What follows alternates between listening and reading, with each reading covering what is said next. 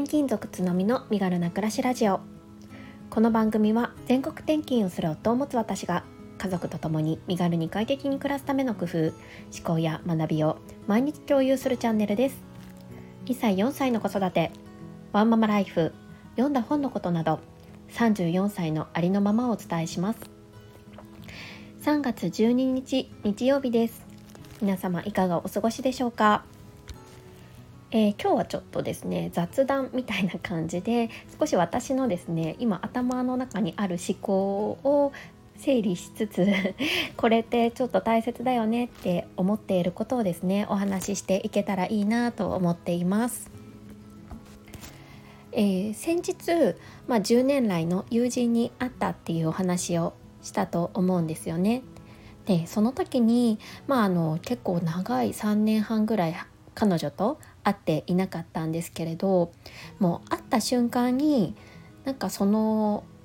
頻繁に彼女と会っていた時のことをふっとこう蘇らせてくれたというかタイムスリップしたような気持ちになったんですよね。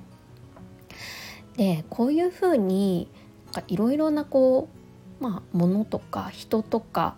でその瞬間に自分を連れ戻してくれるものって結構あるなっていうふうに思いました。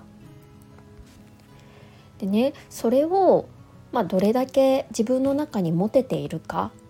によって結構こう人生豊かになるじゃないですけれどもうんちょっとまあ辛い時とか、うん、視野が狭くなっている時とかに自分自身を助けてくれるものになるんじゃないかっていうふうにも考えたんですよね。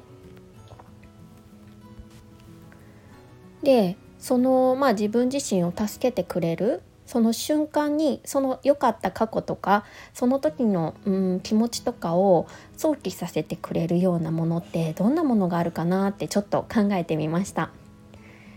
えー、冒頭に言ったように、まあ、友人であったり人っていうのはもちろんなんですけれどもその他に、うん、大きく分けて2つあるかなって思っていて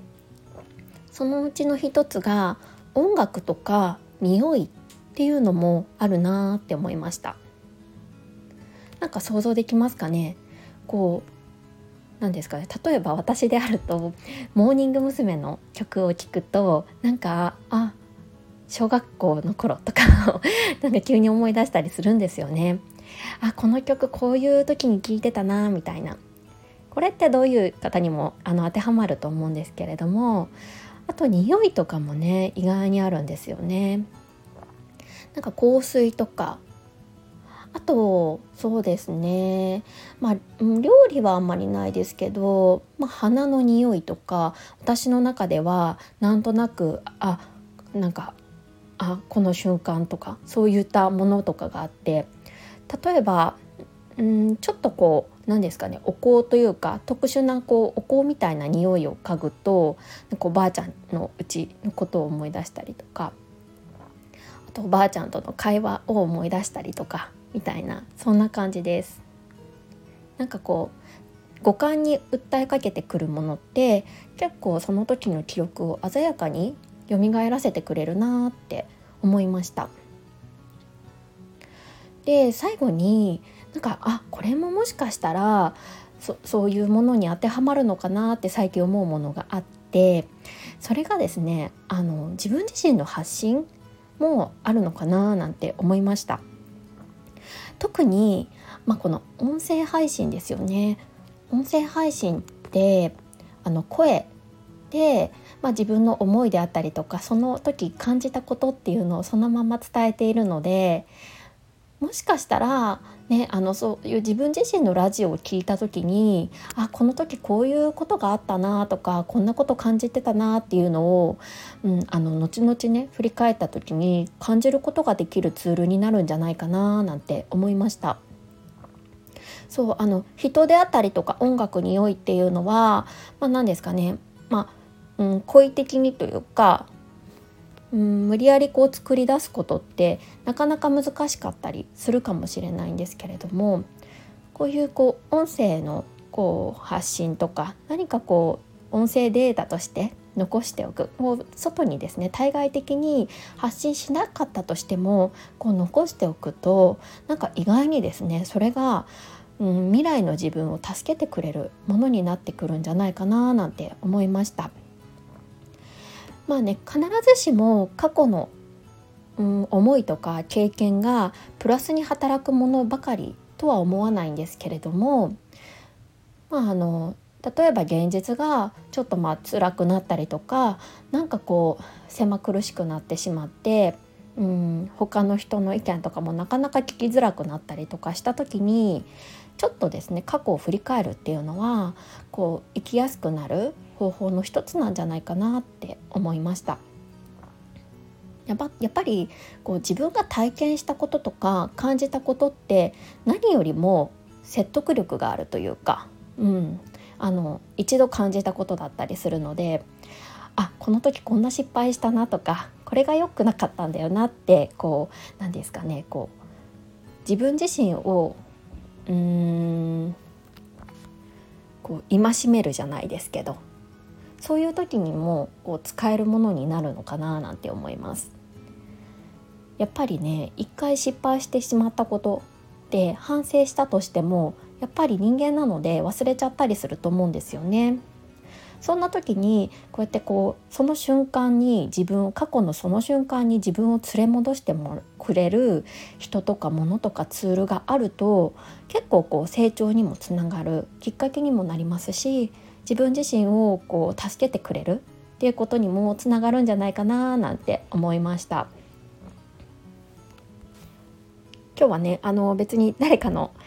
えー、ためになる話とかでは全くないんですけれどもちょっとそんなことをふと考えて、やっぱりですねこう何かこう残しておく自分の考えを残しておくそれは、うん、音声でもブログでも何でもいいかもしれないですよね日記でもいいかもしれないですね。そういうことってやっぱりあの大切というか、うん、なんかこう人生を豊かにしてくれる一つのものになってくるんじゃないかななんて思ったので残しておきました。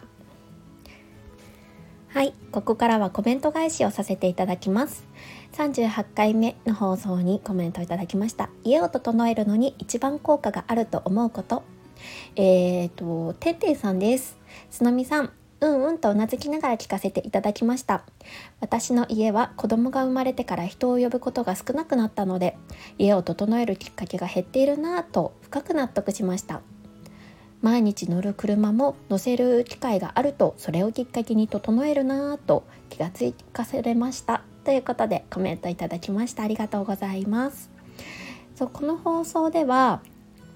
まあ、家を整えるのに手っ取り早い方法は人を呼ぶことだよねっていう こう至極当たり前のことをえー、放送させていただいたんですけれども共感いただいてとっても嬉しいです。あでも車っていうのはちょっと新たな発見でしたね。確かに車の掃除車のね車内の掃除ってなかなか私うちの場合はしないので、うん、確かに乗せる機会があるといいきっかけになるかもしれませんね。うん、新たな気づきをてんてんさんありがとうございます。はい、続いてちかさんです。つのみさんこんにちは。本当おっしゃる通りですよね。私は特に普段気にしないようなところの誇りを取ったり来客がきっかけになることよくあります子供の頃を思い出しても友達の家に遊びに行った後は自分の部屋片付けたくなっていた気がします。ということでコメントいただきました。ありがとうございます。そうそうこれねあの私もそう思いました。子供の頃ね結構あの仲いい子のあのお部屋に行ってすごいなんか可愛いお部屋とかがねあったりするとすっごい羨ましくなった経験ありますよね。うん、ちょっとあんな風にしたいみたいな感じで私もあの一時期なんかこう自分の部屋作りみたいな感じで結構こう頑張っていた時期があったななんて思い出しました。ね、だから結構こう新たな刺激をね取り入れるっていう意味でももちろんあの遊びに行くっていうのはもちろんなんですがもしそれができなかったら今だったらねいろんな情報も取りに行けるのであのインスタグラムとかそういったところからも得てもですね結構いい刺激になったりするのかななんて思いました。ね、でも実際やっぱりこう仲いい友達っていうのは結構あの 重要だったりしますよね。すごいこう刺激になりますよね。コメントありがとうございます。えー、ここまで聞いていただきまして本当にありがとうございます。今日は以上です。それでは素敵な日曜日をお過ごしください。それではまた明日。